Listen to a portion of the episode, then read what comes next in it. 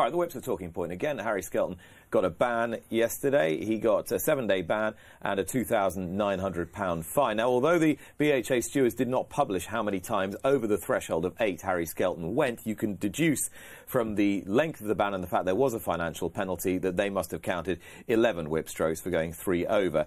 Under the new whip regulations, which will be brought in in the new year, that would be a fourteen-day whip ban plus a more stringent financial penalty. I have to preface all of this by saying I was part of the steering group that uh, brought in uh, or that advised on the bringing in of the new of the new whip rules. Neil Channing, Oliver Sherwood. Neil, first of all, what do you think of the uh, the whip ban that Harry Skelton got, and why don't we know exactly what the offence he committed was? It was a bit of a puzzle to me. Yeah, why don't we know? I didn't. I because I, I it totally passed me by. Watching the ride, I didn't feel like God. He really got stuck into that one.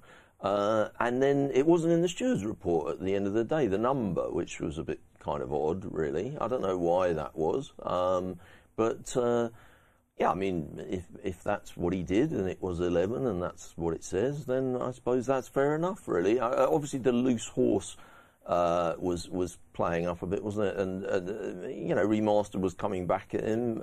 It's a big race. I guess he was thinking, oh, my God, I don't want to lose it now. He was rather all out at the end. Mm. Whether he might have been able to argue one or two strokes for safety rather than encouragement might have been an interesting Definitely. one, given the elbow. Definitely. I mean, there is a case f to say that if you... Um, if you do go overlap in these big races, then you disqualified the, ho well, the horse. This, this, this is what will happen under the new rules. If yes. you go four over, but just for clarification, because there was some argument about this on social media last night, he wouldn't have been disqualified under the new rules yesterday. Okay. Because by the, by, by the offence that he's been charged with, and I'm deducing this simply from the, the ban that he's got, mm. um, they've counted eleven, and they'd have had to have counted twelve in order for him to trigger the disqualification. Yeah. Well, I thought, blimey, buddy, he'd be quite clever to actually... He didn't actually... It wasn't like this up here, was it? And down twelve. It was like that. It's the same sort of thing that you...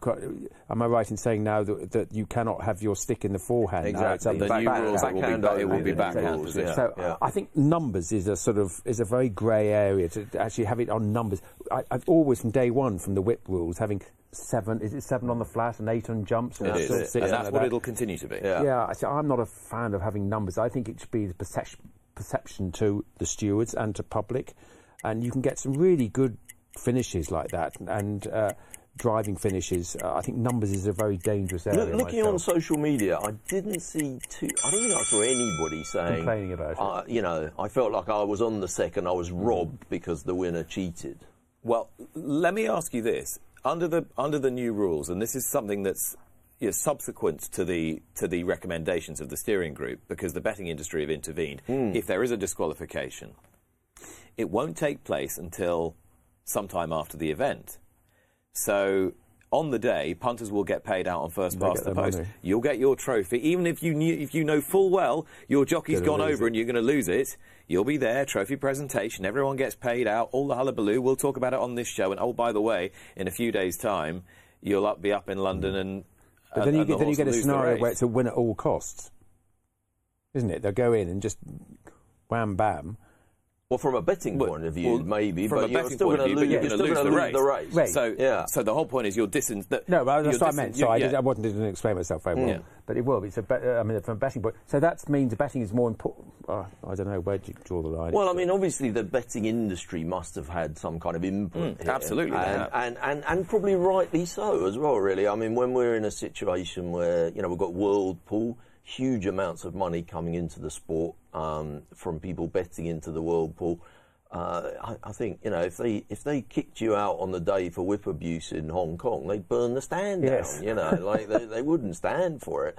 Uh, so I, I think I can see why they've gone along those lines. Um, I think the U K betting industry have had an input, and I think that's reasonable. I mean, you know, just I used to be an on-course bookmaker. If just imagine if it was like a twenty-minute stewards' inquiry after after the big race at Newbury yesterday, and suddenly you know all the on-course bets had to change. Uh, you know, the so you think they've done be... the right thing deferring that, even uh, though you get that feeling on the day that you actually haven't tidied up the result? It's not, and, and neither way is going to be perfect, but I think this is the best way of doing it, actually. I also think, you know, because we're going to have all that, you know, what kind of stroke was it? Was it a steering stroke? Did he, did he miss with that one? Does it, is it a fake You know, yeah. did he actually? Was it a hit or was it a miss? Uh, I, I, you know, you can see that, uh, you know, you get a good Q C later in the week, you might be able to get off. the, the stewards on the day, it's putting them under big pressure to come up with a decision in twenty minutes. Uh, with, with the later in the week thing, it might be a sort of three hour sit down and watch the race a hundred times. Mm. Mm. It's...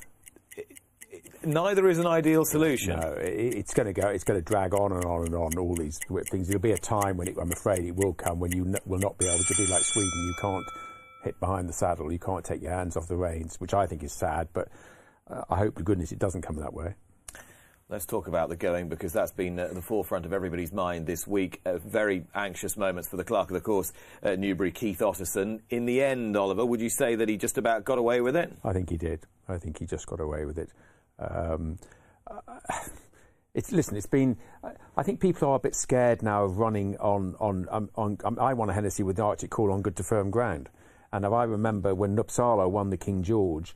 Uh, Who trained the second in that race, by the way, Oliver? A certain Mister Henderson. Oh, right, okay. Never heard of him, have you? Yeah, no, no, I just wondered. no, he, I just wondered. He disappeared. That was good to firm ground. It was day, good yeah, to firm. And, and Nupsala won a King George. They were watering Kempton on Christmas Day. Mm, yeah. So it's not unheard of. Mm. I personally don't think there's nothing wrong with genuine good, good to firm ground. Uh, as long as you know where you are. Uh, it's, we come off a very relatively dry winter last year and an unbelievably dry summer. It happens. It happens. The Newcastle clerk of the course this week said um, we're watering because we, people want proper winter ground. But the R C A recommendation says that clerks should should aim for uh, for for good to soft. So. Uh, sorry, for good good ground on mm. jumps. But then uh, sorry, good good very clearly good ground on jumps and good to firm on the flat. But the thing is that the trainers are kind of putting pressure on on the courses by saying, well, we're we're not going to run on that. Mm. So now you know if you are a clerk of the course, you're in a difficult situation. Uh, you can't win. I w I'd rather be a racehorse trainer than I would be a clerk of the course. do you get do you get more tendon injuries now running on ground described as good than you did force? Now, you, ah, I know what's okay, in force ground. Yeah, you can get force ground. See, the one thing, like, you see the ground description for Leicester on Thursday. Mm-hmm.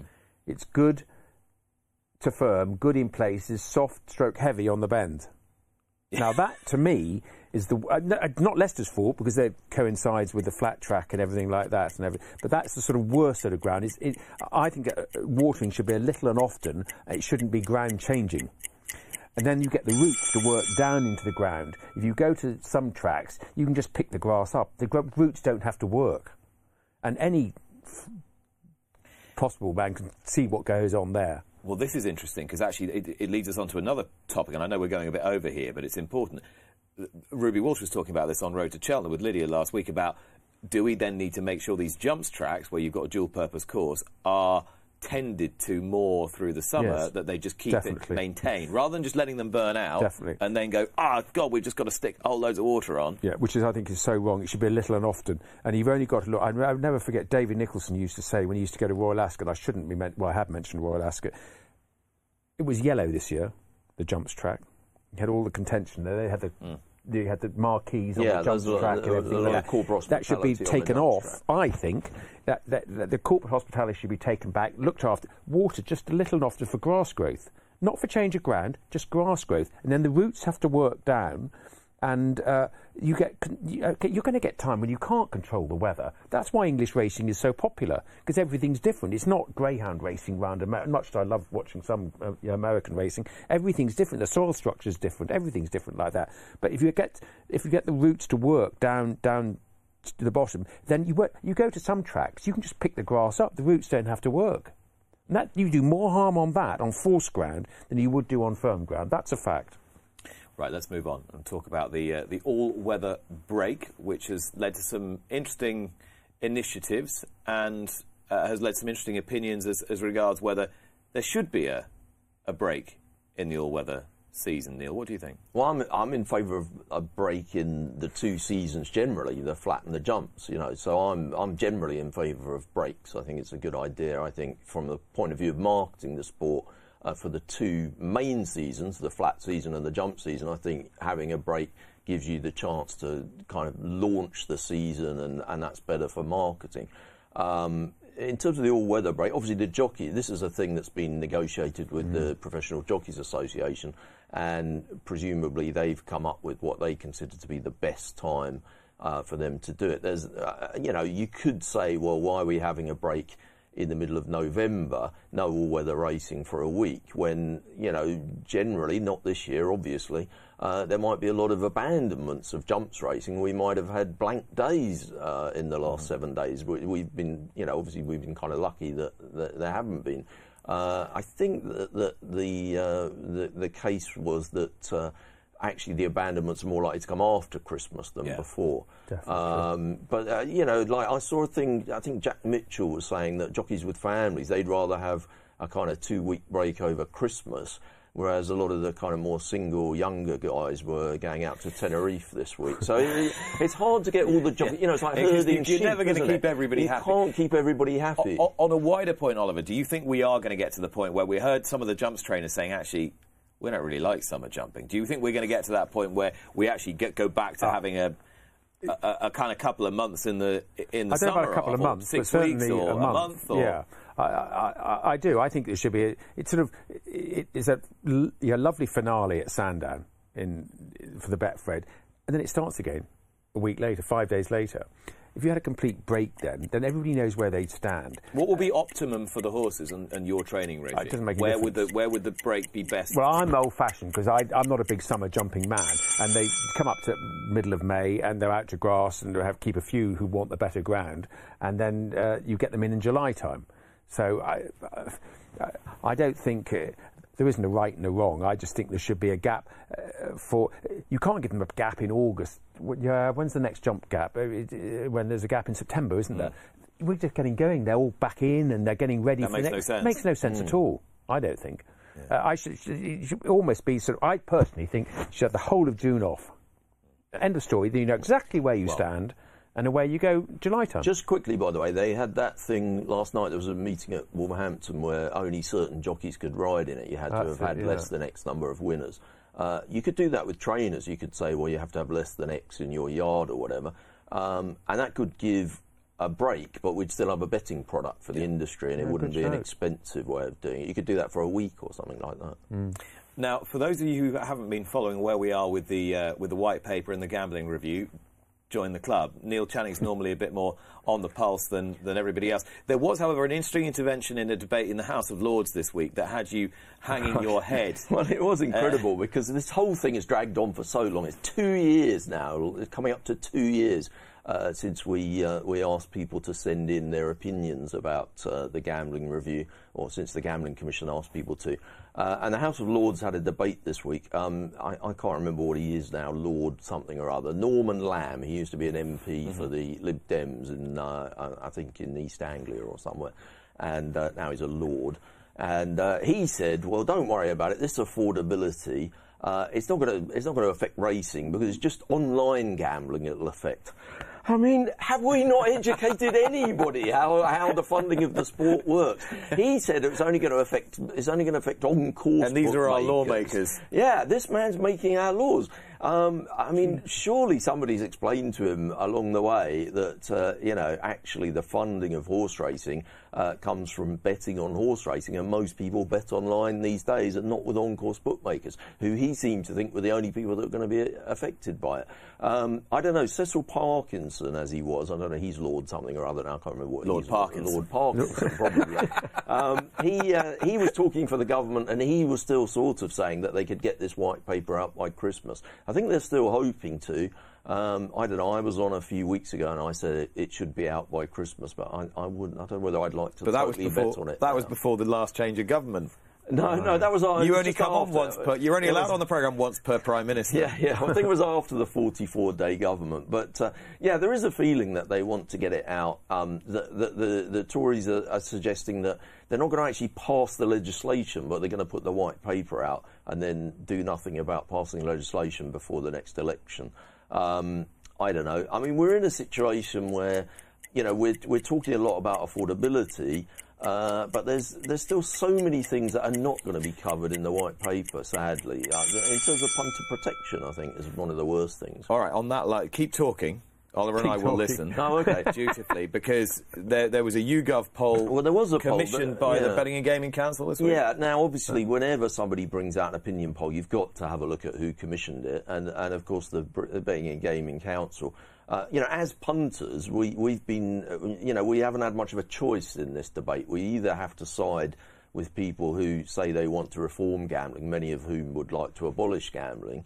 Um, and, and and would like to, you know, do things that are going to damage horse racing, like Norman Lamb, um, or, or we have to side with, you know, effectively the big corporations, the Betting and Gaming Council. Now, the Betting and Gaming Council came out with a, a, a YouGov poll that they'd commissioned this week, and uh, they seemed very pleased because the poll said uh, that if you bring in affordability checks, um, it, it's going to lead to people going to the black market. Now, I agree. I think that is true, and I think it's been underplayed. I think the The, the Gambling Commission have generally underplayed that. But I would have to pick up the Betting and Gaming Council, because if they are so worried, their members, uh, that um, affordability checks are going to drive people to the black market, why have they never worried in the past about the fact that uh, heavy restrictions on people gambling uh, are driving people to the black market? And actually, you know, during this World Cup, Uh, I think it's, it, it, you know, I've seen it so much more in the last few weeks than I had in the last few years, uh, with just kind of fairly regular, ordinary punters just betting on the black market now, because it's so hard to deposit money. You know, you because the white paper's been delayed so long, mm. uh, effectively the Gambling Commission have brought in affordability checks with no legislation being passed, and people are finding it very, very difficult. Uh, you know, if you want to bet a couple of hundred quid on a football match, which is way above the average person's stake, I accept that. But there are people in this country that want to have an even two hundred quid or an even one hundred quid on a football match. And, of course, if, if you're limited to X deposits per month, if you're betting on four games a day, you're not really going to go, you know, eight consecutive losers. You're going to bet a winner, a loser, a winner, a loser, and you might break even. But on, when it's deposit limits on the affordability, It, it, it makes it quite hard for you to do that. Those were this week's talking points. Plenty more chat right after this.